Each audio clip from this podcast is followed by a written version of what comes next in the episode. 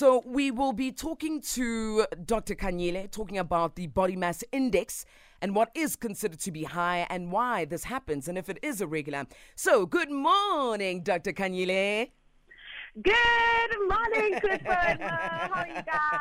We are good, Dr. Khanyile. How are you? I'm fantastic. Thank you for asking. Yeah, lovely, lovely. If if uh, I'm not enjoying your content on social media, I'm loving you on the radio, oh, girl. yes, girl. So, what is BMI and why is it so important? Mm. So the basal metabolic index, your body mass index, excuse me, is a comparison of your height and your weight.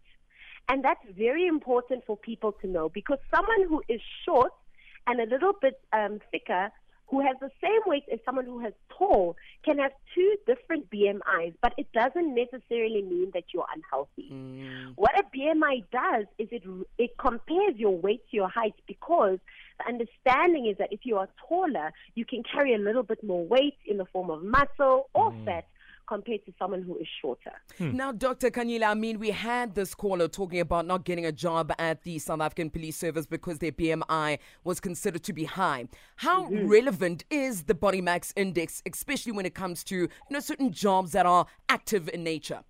Hmm So a normal BMI is about 18 to 25. And so a high BMI could be someone who's just a little bit shorter, who has the same weight as someone who's taller. When you uh, someone who's in the police force, you're expected to, you know, work long hours. You need to possibly chase criminals, and that's running long distances, going over and under things.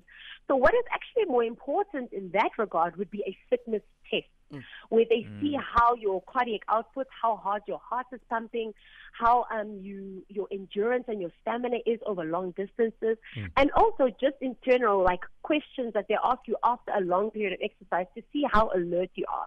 Those would be more appropriate in terms of just looking at your readiness for the job versus a fitness, uh, a BMI assessment. Yeah. Because So, Doc, why do. Eh.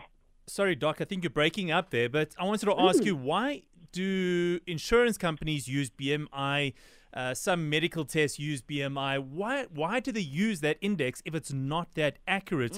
I mean, take for instance, my body mass index is is over 25, and you said the average should be between 18 to 25, which is a normal weight. I'm just heavier because I carry a bit more muscle. I've got le- very little body fat on me. Yet my insurer might use that information, being at 26%, against me. Hi, Owen. Sorry, I can't hear you guys clearly.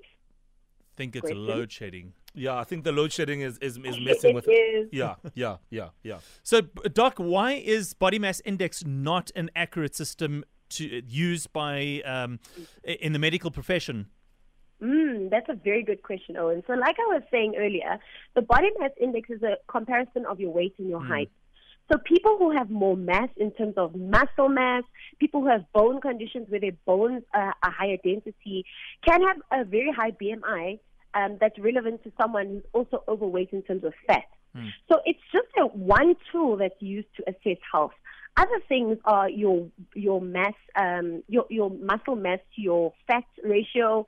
We also look at things like your fitness and your endurance, and those are better indicators of your health because they look at how much fat you have around your organs, which is actually more indicative of whether you are healthy or unhealthy.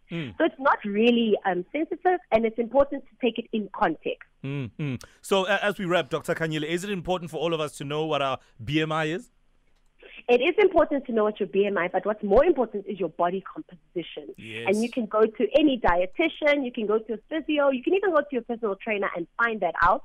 And what's also important is look at how you feel because it doesn't help that you're super fit, but you don't feel great because you're eating horribly. Make sure that your overall health is, is great and in good shape. And that way, it doesn't matter what job you do, you'll be happier in that job, physically, mentally, and spiritually. I Doc, see. Doc, before you go, what is an ideal visceral fat and what is an ideal body fat composition then? So you want your body fat composition to be as low as possible. A number about 20% is uh, appropriate for men, and sometimes uh, uh, for men, and 25% in women. Remember, women have organs that produce hormones, so they need a little bit more fat. When it comes to your body composition, that will depend on your build. It will depend on your genetics, and it also will depend on your goals for fitness. Hmm. So please speak to your healthcare provider hmm. or your physical trainer, and let's get you guys in the great shape you want. Absolutely. Doc, in a world where some people are more wine than muscle, I think it's very important to know what our body composition is. Thank Definitely, guys. Have a fantastic You too. day. You too. Thank you so much for your time. Some of us are more oats than brain. That's you, Tiki. so I think I need to check my body composition.